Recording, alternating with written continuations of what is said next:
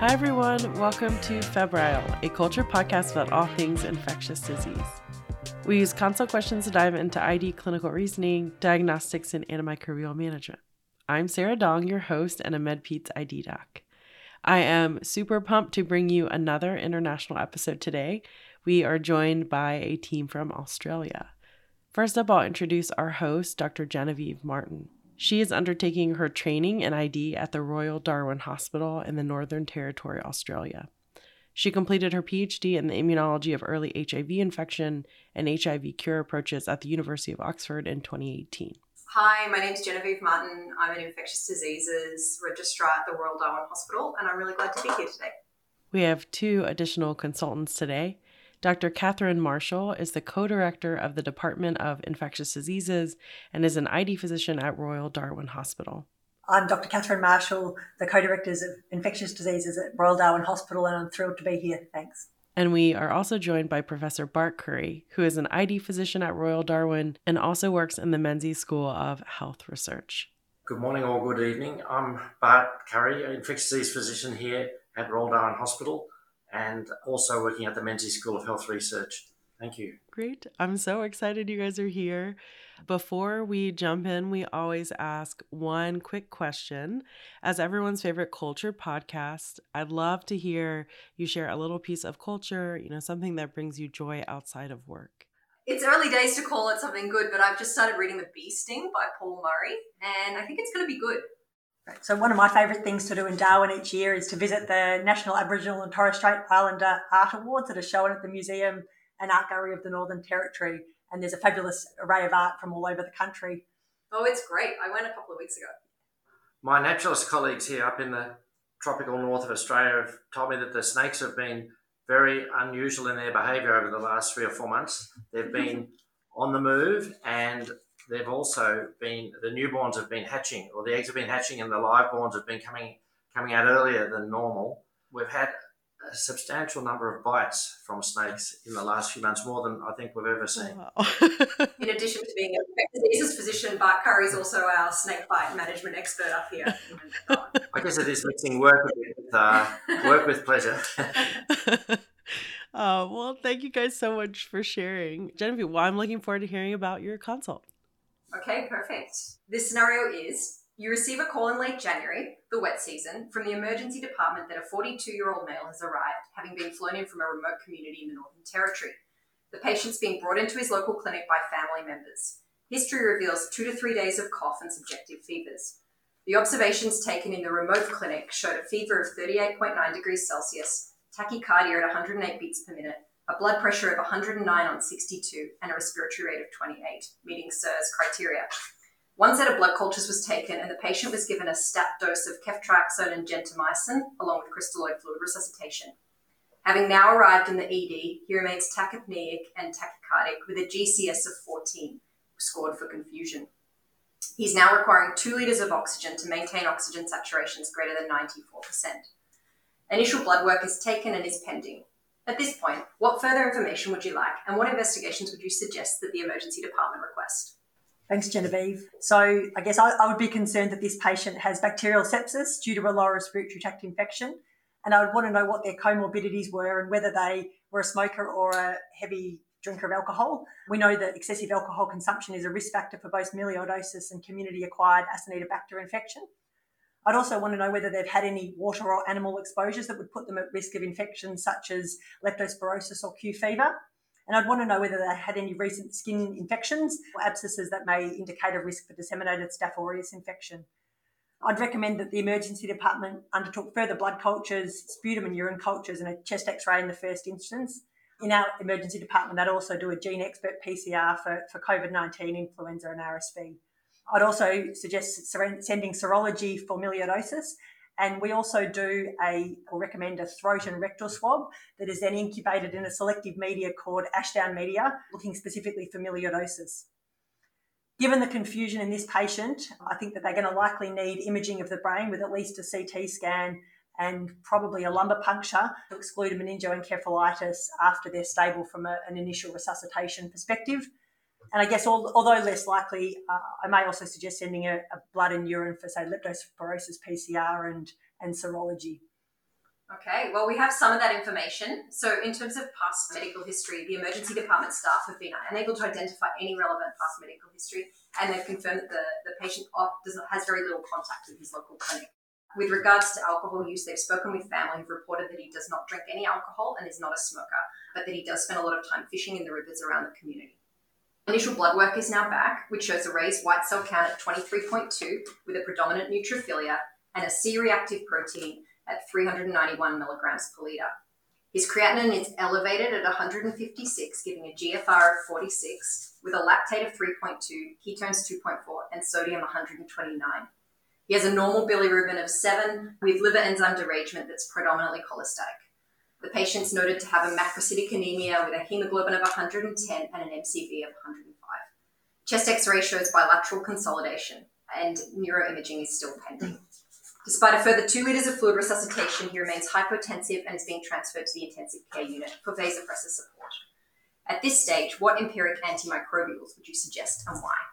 So, I would initially recommend uh, treatment for severe community acquired pneumonia, which, according to our local guidelines in the wet season, would include a combination of meropenem that covers the usual well known organisms um, that cause community acquired pneumonia, such as streptococcal pneumoniae, but will also cover Burkholderia pseudomallei, the agent causing melioidosis, and community acquired Acinetobacter baumannii, which also can be a cause of community acquired pneumonia in our tropical region.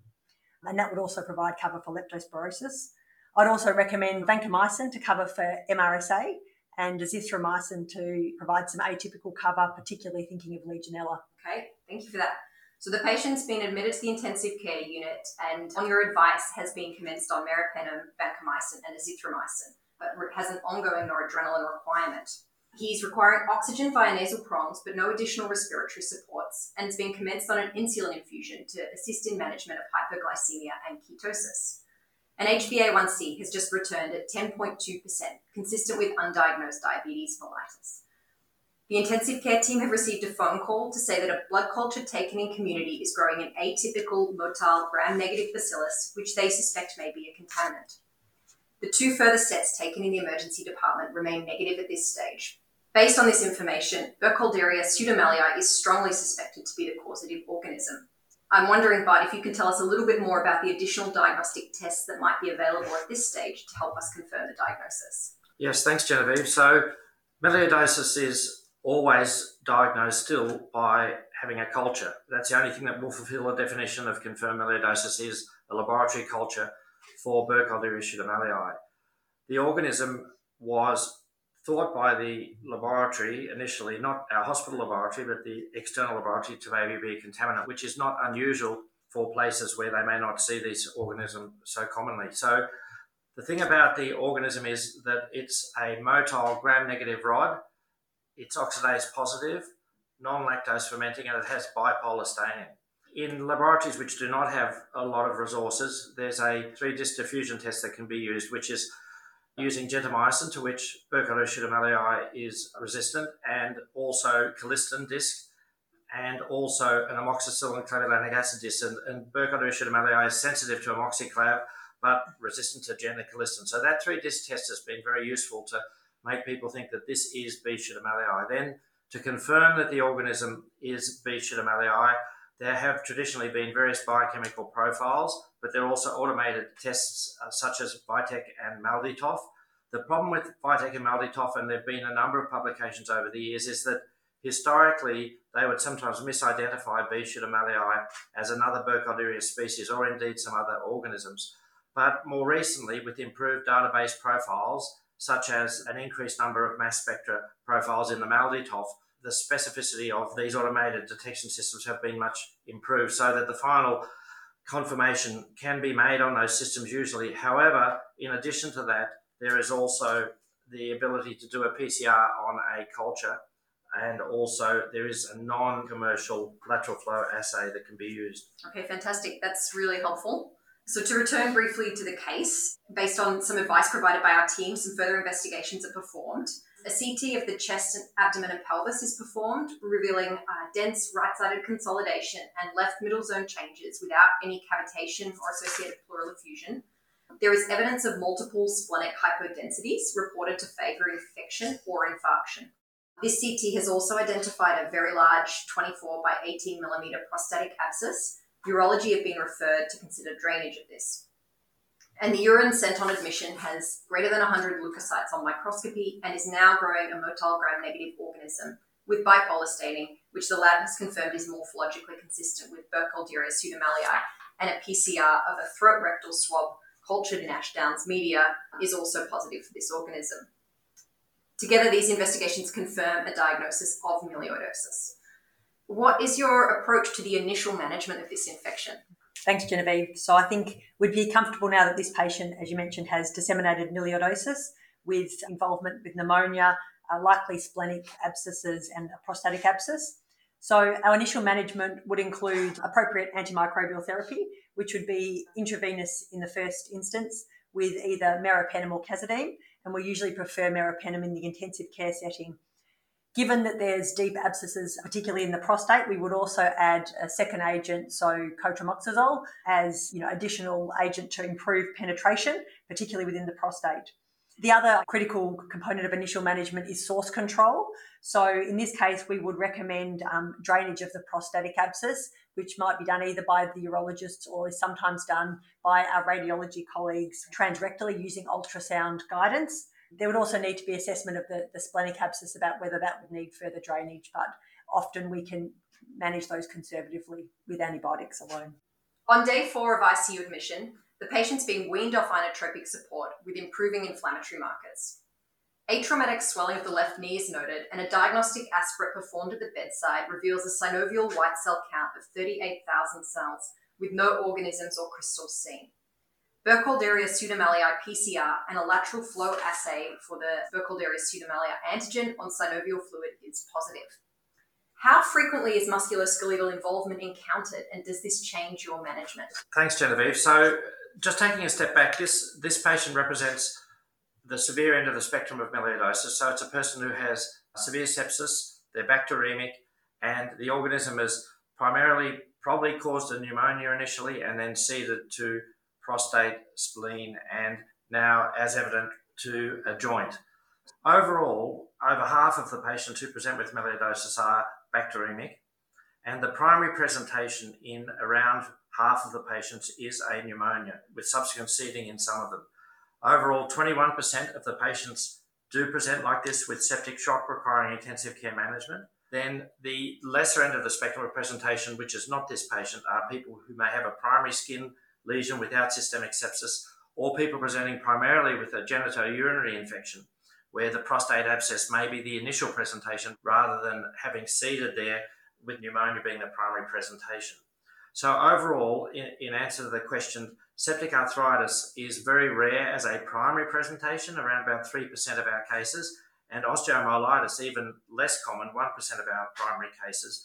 But within the three weeks following initial presentation, seeding to bone and joint is certainly well recognised. So, an additional 3% of patients will seed to uh, joints, such as in this patient, 3% seed to uh, joint with osteomyelitis and we also have seeding to muscles. So muscle abscesses in sometimes multiple different muscles will present in 3% of patients subsequent to their initial presentation.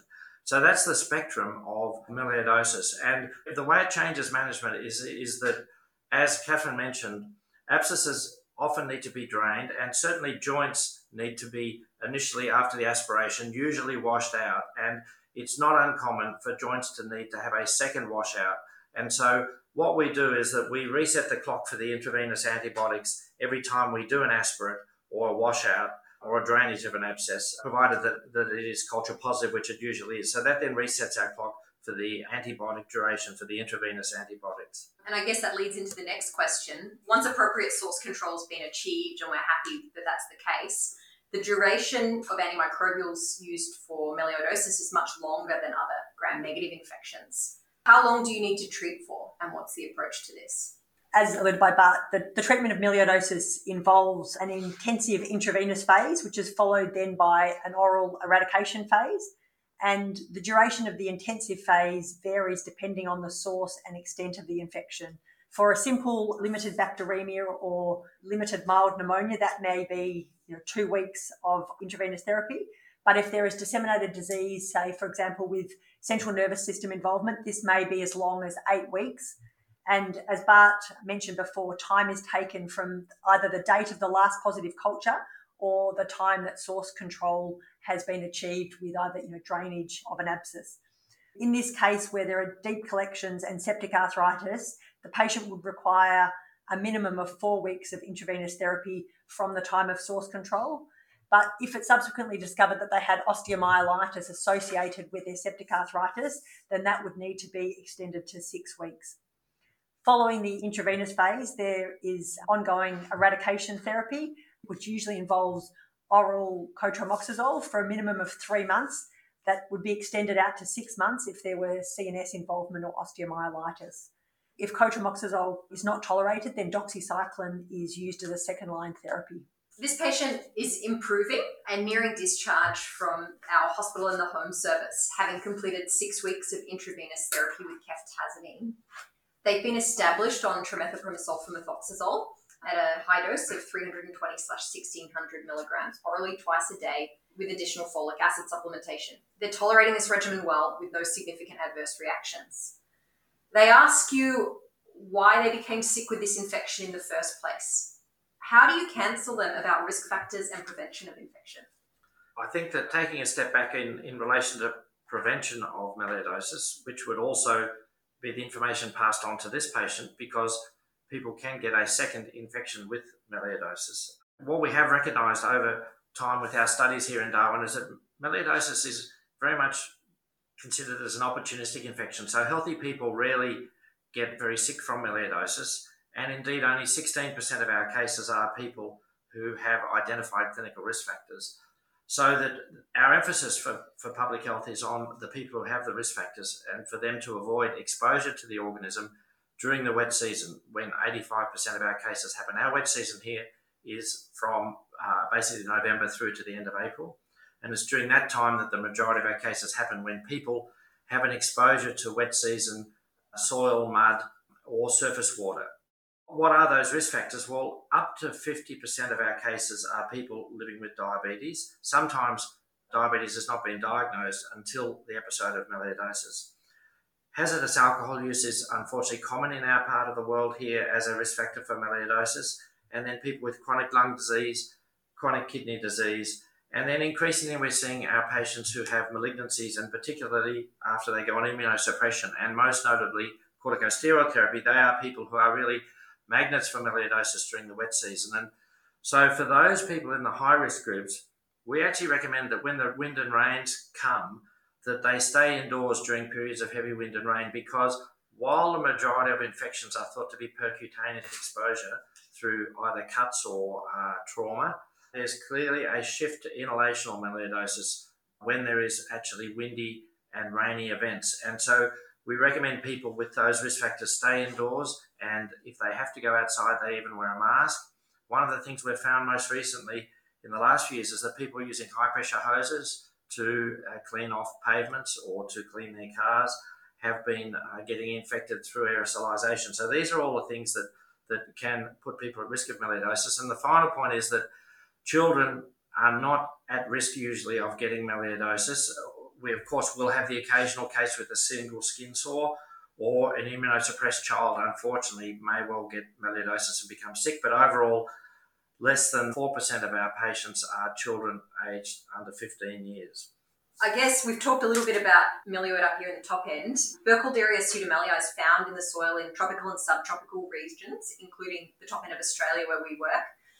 In endemic areas, the incidence of melioidosis, as you've mentioned, has a strong link with weather events. What do we know about the environmental niche of Burkholderia pseudomallei, and is this linked to a change in regions of endemicity? That's a fascinating area, and there's a lot of our colleagues around the world, and including in the Americas, working on this issue of what is or what are the environmental niches for Burkholderia pseudomallei. We know that it's been endemic for a long period of time in much of the tropics and subtropics. And it's only been when people have brought laboratory resources to regions such as in parts of Africa and indeed in, in South America and the Caribbean that people have started to diagnose cases of melioidosis. The organism is natural to many of these tropical environments and it, it has a, a selective advantage over other environmental organisms in particularly soils which are nu- nutrient deplete, so poor soils with lower pH, where the organism is able to survive and outcompete other organisms. Its actual role in the environment is hypothesized to be in symbiosis with the rhizosphere of various plants or the root systems, where this organism, mallei, is able through its vast array of virulence factors to provide a biodefense for those plants against invading bacteria, fungi, and protozoa. The issue for the Americas is fascinating because while melioidosis has been endemic for a long time in many parts of the world, in the United States, it is now being found for the first time to be actually endemic in the Gulf state of Mississippi. And this was published in the New England Journal of Medicine just last year, following three cases in the years between 2020 and 2023 from a particular county on the Gulf Coast of Mississippi. So this is an emerging issue, and our colleagues at CDC in the US are, are working hard with the state health authorities in Mississippi to find out how it got there and how widespread it might be. Is it in other Gulf states in, in the United States?